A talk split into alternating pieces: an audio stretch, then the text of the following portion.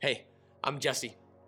When I was speaking at the Moody Pastors Conference in Chicago, I met a guy who had this young kid in his ministry. He was like a genius and was killing it at school.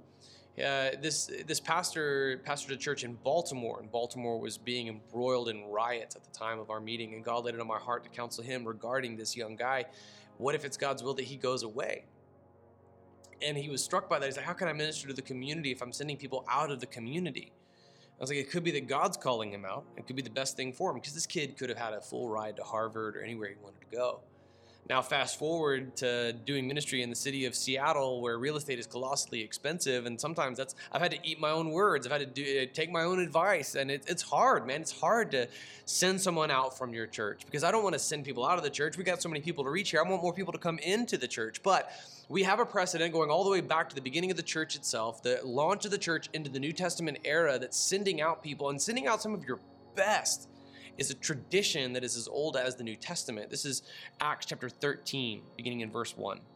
Now, in the church at Antioch, there were prophets and teachers Barnabas, Simeon, who was called Niger, Lucius of Cyrene, Manaen, a close friend of Herod the Tetrarch, and Saul.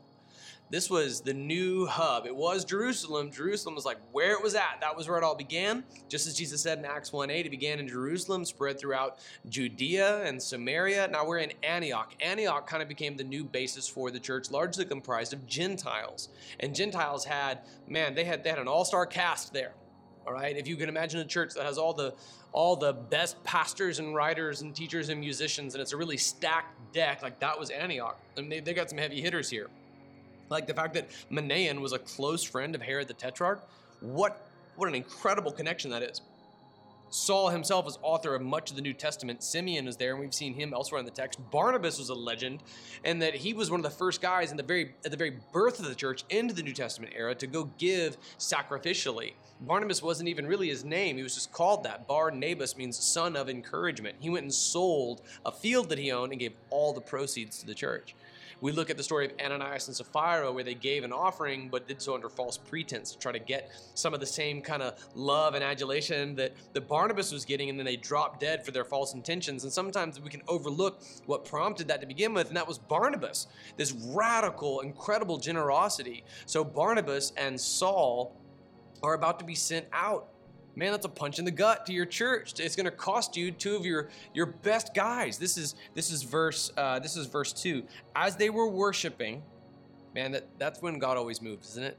You pay attention to the holy spirit's move during worship. As they were worshiping the lord and fasting we've done some of that we've got some cool stories about our fast corporately. The holy spirit said set apart for me barnabas and saul for the work to which i have called them. Uh-oh then, after they had fasted and prayed and laid hands on them, they sent them off. This was the Holy Spirit's will, is what God told them to do.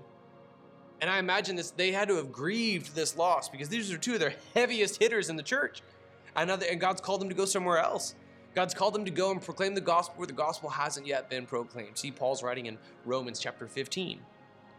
This was this was a punch in the gut, and what that meant internally is that somebody had to step up that vacuum that was left behind by Barnabas, somebody else has to be that guy who comes up and practices the gift of generosity in radical, transformative, history breaking ways. Now that Saul's gone, somebody else has got to step up. Somebody else has to fill his shoes. And so this church began birthing churches. Now, I know this was the Holy Spirit's will. They were worshiping the Lord when the Holy Spirit spoke. They were already fasting when the Holy Spirit spoke. And then what did they do right after that? They continue. Verse 3 says, Then after they fasted and prayed, like they continue fasting, they continue praying, they lay their hands on them. This is partly where this comes from when we have missionaries appointed in our church at the redemption church we're going to do this we're going to lay hands on them and pray over them and fast and pray and, and, and dedicate them to the lord's service and send them off that's that's actually how jesse and i kind of ended up here in seattle that our home churches prayed over us laid hands on us and sent us off and here we are now we know this was the Holy Spirit's will because verse 4, con- verse 4 confirms. So, being sent out by the Holy Spirit, they went down to Seleucia. From there, they sailed on to Cyprus. Sometimes it's God's will that you lose some of your best people. And so I'm prepared for that. I'm prepared for that. I'll praise God that day. Right? Would you listen to the Holy Spirit's prompting? Who's next? Who's next within our church family to be called to go on mission? And I'm not just talking about a short term trip, those are great. I mean, by all means, join me and come alongside me as we train pastors uh, in countries that I can't name on the internet. Like, uh, join me and my bride as we go and encourage missionary families and minister to them as they minister to others. And, and join me as we go to Brazil and go door to door and share the gospel. People who've never heard it before. I want you to see revival break out. Do that. But it could also be that God has called you and your family to leave the Redemption Church. It could be that God has called you to go somewhere else. Would you listen to the Holy Spirit's prompting?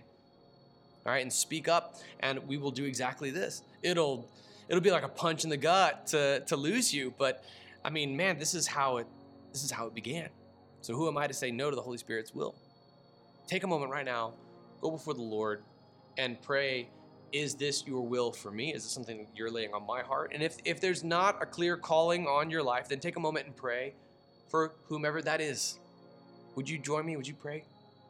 Let's pray. God, I lift up my listener, my viewer to you. I pray that you would make your will known. If you're calling families from the Redemption Church, like we're just now getting off the ground here, but if uh, so, so was the church in Antioch.